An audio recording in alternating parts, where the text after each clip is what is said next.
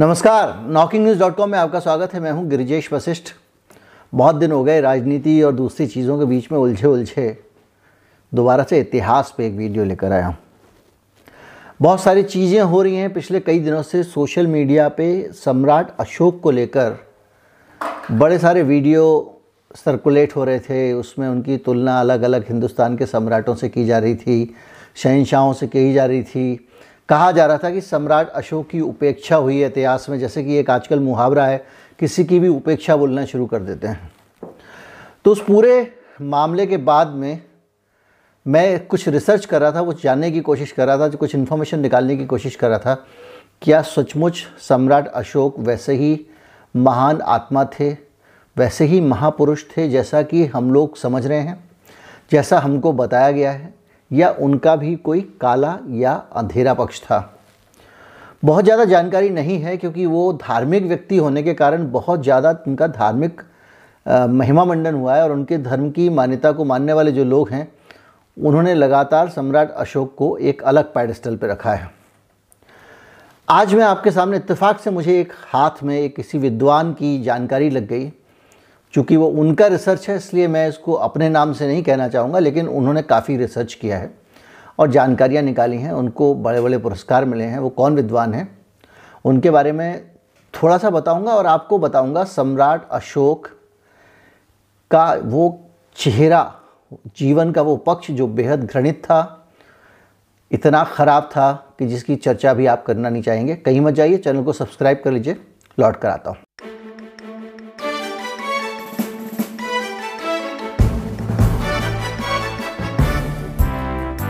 अगर आप हमारे चैनल को सपोर्ट करना चाहते हैं तो हमारा यू पी आई डिस्क्रिप्शन में है। उसके ज़रिए आप भुगतान कर सकते हैं। इसके अलावा आपको एक बार कोड भी स्क्रीन पर दिखाई दे रहा होगा, जिसके ज़रिए आप भुगतान कर सकते हैं। सम्राट अशोक की हम बात करें तो सम्राट अशोक के बारे में कई तरह की चीज़ें सामने आई हैं, लेकिन इस बार जो बातचीत मुझे मिली है, जो इन्फॉर्मेशन मिली है, वो एक ऐसे गंभीर व्यक्ति की तरफ़ से मिली है, जिस पे आप सवाल आसानी से नहीं उठा सकते। उनको साहित्य अकादमी पुरस्कार मिला है और भारत के इतिहास का पहला ऐसा साहित्य अकादमी पुरस्कार है जो किसी नाटक को दिया गया है। और दया प्रकाश सिन्हा हैं, जिनको ये अवार्ड दिया गया है। बीजेपी की सरकार है। तो ज़ाहिर बात है कि बहुत सारे लोगों का मानना ये रहा होगा कि वो राष्ट्रवादी लेखक होंगे, दक्षिणपंथी लेखक होंगे। आमतौर पर दक्षिण पंथ में ज़्यादा बुद्धिजीवियों की परंपरा मिलती नहीं है।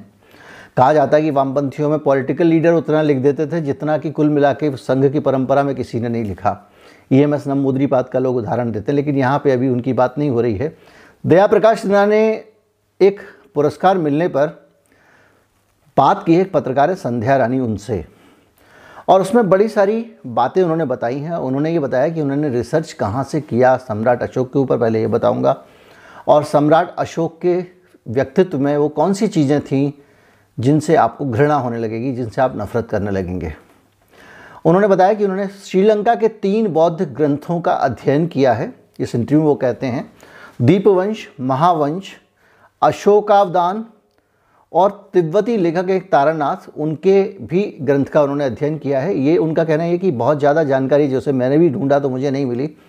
सम्राट अशोक पर उपलब्ध नहीं है, क्योंकि जो भी जानकारी है वो उनके बौद्ध धम्म बन जाने के कारण, बौद्ध मोंक बन जाने के बाद की है। उससे पहले की जानकारी कम है। उसके बाद तो वो संत महात्मा हो गए थे।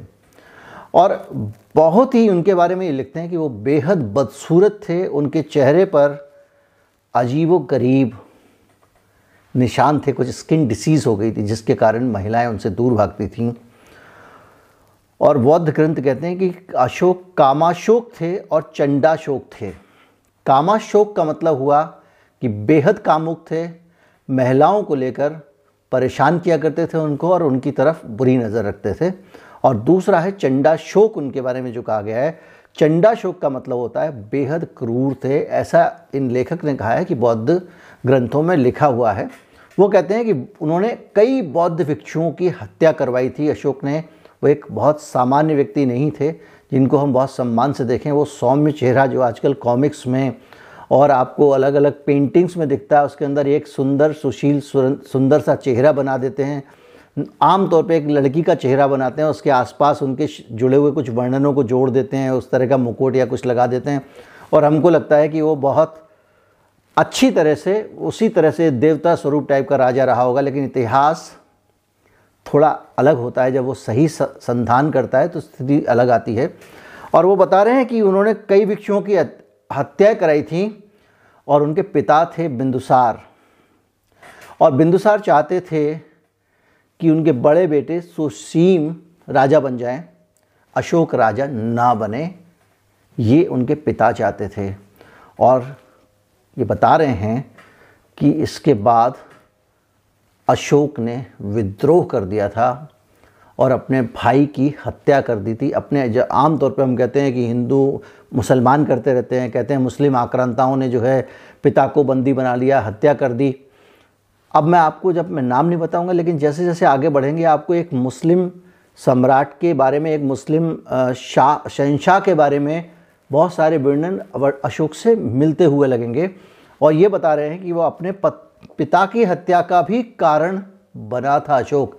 भाई को तो मरवा ही दिया, पिताजी को भी मरवा, भाई को की हत्या कर दी ताकि वो राजा ना बन सके, खुद राजा बन गए और पिता को भी मरवा दिया था। अपने आरंभिक जीवन के पापों को छिपाने के लिए वो बहुत एग्रेसिव हो गए थे। उन्होंने अपने बौद्ध धर्म का बहुत ज़्यादा प्रचार करना शुरू कर दिया था ताकि लोग उन्हें वो धार्मिक माने, जैसे वो तीर वाला केस हुआ था। उसके बाद सलमान खान का बीइंग ह्यूमन कुछ ज़्यादा ही दिखता था। अब वो मामला निपट गया है बीइंग ह्यूमन भी कम दिखने लगा है। लोगों का कहना ये था कि वो ये सारा अपना मानवीय रूप इसलिए दिखा रहे हैं ताकि ज़्यादा से ज़्यादा कोर्ट में उनके अच्छे इंसान होने के उनको कुछ अंक मिल सकें। खैर, जो भी है। और ये बता रहे हैं कि इतना ज़्यादा वो बौद्ध धर्म का प्रचार करने लगे थे कि उन्हें राज्य से अपदस्थ कर दिया गया था, उनको अपने पद से हटा दिया गया था और कारावास में डाल दिया गया था। ये उनके बारे में कहा जा रहा है। उनके पास एक बौद्ध भिक्षु भिक्षा मांगने के लिए आया तो उन्होंने कहा कि मेरे पास कुछ भी नहीं है, सिर्फ़ एक फल है, और वो उन्होंने बौद्ध भिक्षु को दे दिया, यानी वो इस स्थिति में पहुँच गए थे, अपनी अपनी छवि सुधारने की। उस दीवानगी के कारण त्वचा की बीमारी थी सुंदर थे नहीं, मैंने आपको बताया। और जिस जिस स्त्री ने उनके प्रति घृणा दिखाई, उसको वो जला देते थे। ये लिखा गया है इन ग्रंथों में, जिनको यहाँ मेंशन किया गया है। और इन ग्रंथों में कहा गया है कि जो जो स्त्री उनकी, उस कुरूप होने की तरफ़ वितृष्णा से देखती थी, उसको वो ज़िंदा जला देते थे। एक बार इन्होंने अपनी पत्नी को भी जला दिया था। क्योंकि इनकी पत्नी ने क्या किया था? कुछ बौद्ध भिक्षुओं का अपमान कर दिया था, इसलिए इन्होंने अपनी पत्नी को जला दिया। लोग कहते हैं, अहिंसा की प्रतिमूर्ति हैं भगवान बुद्ध, और उनको मानने वाला आदमी, इस तरह का क्रूर था इससे आप अंदाज़ा लगा लीजिए अब आपको मैं बताता हूँ, आपसे मैं बहुत सारी बात कर रहा था कि एक पुराने ज़माने में कुछ एक शहनशाह हुआ था, बादशाह हुआ था, उससे इनके करेक्टरिस्टिक्स मिलते हैं। औरंगज़ेब के बारे में आपने काफ़ी कुछ पढ़ा होगा और औरंगज़ेब पर काफ़ी आरोप लगते रहे हैं थारा भाई दारा शिको के बारे में आरोप लगे हैं। अशोक ने भी अपने भाई को मरवा दिया था, औरंगज़ेब ने भी बहुत पाप किए और बाद में जिस तरह से अशोक अपने आप को अति धार्मिक दिखाना चाहता था और उसने बहुत सारे धार्मिक लबादा ओढ़ लिया, बहुत एग्रेसिवली धार्मिक काम करने लगा, बहुत धर्म को मानने लगा। ठीक उसी तरह औरंगज़ेब ने भी बाद में अपने आप को एक धार्मिक व्यक्ति, सदाचारी व्यक्ति के तौर पे बार बार पुश करने की कोशिश की ताकि लोग उसको एक अच्छे और सदाचारी राजा के तौर पर देखें और औरंगज़ेब का सम्मान इससे बढ़े और उसके जो पाप हैं, वो दब जाएँ। ये अशोक के साथ भी था, दोनों के साथ ही था। और दोनों चाहते थे कि जनता का ध्यान उनके पाप पे ना जाके, उनके धार्मिक गतिविधियों पे चला जाए। ऐसे बहुत सारे राजा आप देखते ही रहते होंगे। दोनों ने अपने भाई की हत्या की थी और पिता को कारावास में डाल दिया था। औरंगज़ेब भी और सम्राट अशोक भी। अशोक का चरित्र बहुत रोचक है। मैंने बताया कि उन्होंने बौद्ध भिक्षु का अपमान किया तो अपनी पत्नी को जला दिया। देखिए जब हम इतिहास को देखते हैं आम तौर पे ये मैंने जानकारी अशोक के बारे में दी तो बताता हूँ आपको। जब हम इतिहास को देखते हैं तो एक ख़ास तरह के अफेक्शन के साथ देखते हैं। हमको वो फेरी टेल वाली फैंटास्टिक स्टोरीज चाहिए होती हैं जिसमें फैंटासी हो एक राजा हो उसकी तलवार हो उसकी तलवार घिसती हो तो चमक निकलती हो। बड़ा सदाचारी था उसके पास कोई आता था तो न्याय करता था बढ़िया से सजा धजा खूबसूरत सा उसका दर, दरबार उसका चेहरा भी सुंदर, उसका मुकुट भी सुंदर और आपको ऐसा मन में आता है, राजा मतलब एक बहुत ही सदाचारी महात्मा। यही चेहरा हमको बताया गया है, लेकिन भारत में जो राजशाही रही है, जो राजा रहे हैं अलग अलग समूह, समय पे उनके शरीर के, उनके जीवन के जितने उजले पक्ष थे, उतने ही उनके अंधेरे पक्ष भी थे। ज़रूरी नहीं था कि सभी के अंधेरे पक्ष होते हों, बहुत सारे लोग थे जिनके अंधेरे पक्ष कम सामने आए हैं, लेकिन राजा हो शहनशाह हो बादशाह हो ये सब लोगों का एक क्लास करेक्टर होता था, एक वर्ग चरित्र होता था। वो उस क्लास का करेक्टर था जो राजा होगा, वो राजा जैसी हरकत करेगा, जो मजदूर होगा, मजदूर जैसी हरकत करेगा। जो गरीब होगा, वो गरीबों की तरह हरकत करेगा, जो मिडिल क्लास होगा मिडिल क्लास की तरह करेगा। आप जो होते हैं, वो बन जाते हैं, ऐसा काल लग गया है। तो ये जो राजा होते थे ये उतने ही क्रूर और व्यक्ति के तौर पे बदसूरत होते थे। कोई भी आदमी, कोई राज्य अगर हासिल कर ले, राजा बन जाए, आज लोकतंत्र के समय में लोग शराफत के साथ वोट लेके चुनाव जीत के नहीं बन सकते तो उस वक्त तो हिंसा का सहारा लेकर ही राज्य मिलता था। तो उस समय आप सोचे कोई आदमी नैतिक होगा, कोई आदमी सामाजिक होगा, धार्मिक होगा, लोगों का भला करने लगेगा तो क्या ये संभव है? ये संभव है ही नहीं। कोई भी राजा होगा, वो राजा बनने के लिए क्रूर काम करता है। उसका एक ऐसा पहलू होता है, जिस पहलू को मैंने आपको शाहजहाँ के बारे में भी बताया था कि किस तरह से अपनी बेगम पे तो वो अयाशी पे बहुत पैसे खर्च करते थे। और अकाल पड़ा तो लोगों को उन्होंने कुछ दिया नहीं, ना के बराबर, चने के बराबर पैसे दे दिए। तो इस तरह की जो चीज़ें हैं, ये राजाओं का चरित्र है। अभी तक हमारे देश में हुआ ये कि हमको हमारा अतीत बहुत सुंदर था, ये दिखाने के चक्कर में जो बदसूरत चेहरा था हमारे अतीत का, वो छिपा लिया गया। राजा मानसिंह के ज़माने में इस देश में लोग सिले हुए कपड़े नहीं पहन सकते थे, ये मैंने आपको वीडियो में बताया था। सिले हुए कपड़े कहाँ से आए? और जब वो सिले हुए कपड़े आए मिडिल ईस्ट से तो वो पहले जब बनने लगे तो सबसे पहले शहनशाह पहनते थे राजा मान सिंह खुद पहनते थे। उनको लगता था आम आदमी सिले हुए कपड़े कैसे पहन सकता है तो उसको दंडित किया जाता था। इस देश में बादशाहों बादशाहों का वक्त बिल्कुल अच्छा नहीं था। भारत का अतीत, राजतंत्र का जो दौर है, वो कतई अच्छा नहीं था, कतई सुहावना नहीं था। और आज़ाद होने के बाद भारत अगर उन लोगों के हाथ में चला जाता तो भारत कतई बेहतर नहीं होने वाला था। कुछ लोग अतीत की तरफ़ देखते हैं, अतीत को सुनहरा देखना चाहते हैं। उनको लगता है हमारा अतीत बहुत सुंदर था उनको ये जान लेना चाहिए कि आज जो आपका वर्तमान है, इतना खूबसूरत दौर आम लोगों के लिए इतिहास में कभी नहीं रहा। और इसको और खूबसूरत बनाने पे हम बात कर सकते हैं, हम दबाव बना सकते हैं। इस देश के किसान रास्ता जाम करके इस देश के प्रधानमंत्री को वापस लौटा सकते हैं, ये इस देश में जनता की ताकत है। और इसी वजह से इस देश की जनता को राजनेताओं को अटेंशन देना पड़ता है। चुनाव आता है तो चरण चाटते हैं। बिजली के दाम आधे कर दिए। तो ये जो ताकत है, ये आज के दौर में है ये पुराने दौर में बिल्कुल नहीं थी। राजा भले ही सजीला होता हो, लेकिन जनता पे कोड़े फटकारता था, हिंसक तरीक़ों से लगान वसूलता था, और आम आदमी का जीवन कतई अच्छा नहीं था। आप उन्नीस सौ सैंतालीस से पहले के जितने फ़ोटो चाहें गूगल पे सर्च करके देख लें, सिर्फ़ राजाओं की ज़िंदगी अच्छी होती थी, अंग्रेज़ों की ज़िंदगी अच्छी होती थी, क्योंकि वो भी राजा थे।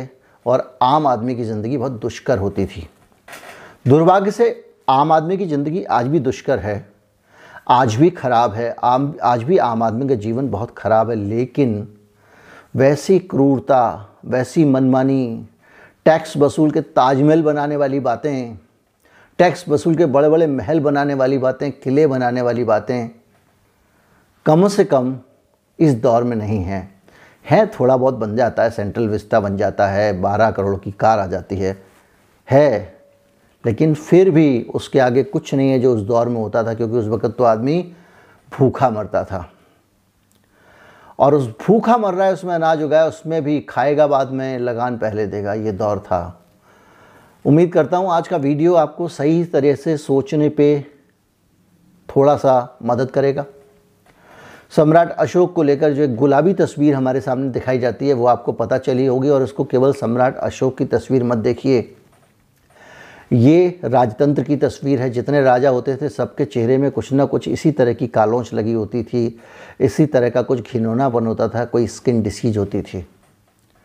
स्किन डिसीज होती का मतलब ये नहीं है कि हर आदमी की शक्ल एक जैसी होती थी, लेकिन उनके व्यक्तित्व में कुछ ना कुछ घिनौना मवाद से भरा हुआ होता था। चाहे वो पत्नी को जला देने की बात हो भाई की हत्या की बात हो कोई भी राजा हो पृथ्वीराज चौहान जो हैं उनके उनके वो जो शासन मिला वो उनके ससुर का शासन था जो उन्होंने उनको उसको हासिल किया और वो शासन के साथ ही उन, उनके जो साढ़ू थे जयचंद जयचंद की बेटी इतिहास में जो बताया जाता है जयचंद की बेटी थी संयोगिता जिनको भगा कर ले आए थे अपने साढ़ू की बेटी को आप भगा कर ले आए हैं तो वो बदला लेने के लिए किसी और को बुला लाया बाहर से मोहम्मद गोरी को कहा रहे डरो मत। मोहम्मद गोरी डरता था भारत में डरो मत, अपन मुकाबला करेंगे, मैं तुम्हारा साथ दूँगा, मैं बताऊँगा कैसे जीतना है। ये इस देश का इतिहास है। और राजतंत्र में जितना भी अच्छा चेहरा आपके सामने राजा का रखा जाए, होगा वो राजा ही, और राजा के कर्म भी राजा जैसे होते हैं। नमस्कार, जय हिंद। ज़्यादा से ज़्यादा लोगों तक वीडियो पहुँचाएँ। चैनल को सब्सक्राइब करें अगर नहीं किया है तो। लाइक करें वीडियो अच्छा लगा है तो। कुछ और मित्रों को जोड़िए, कुछ और शेयर कीजिए। नमस्कार, जय हिंद।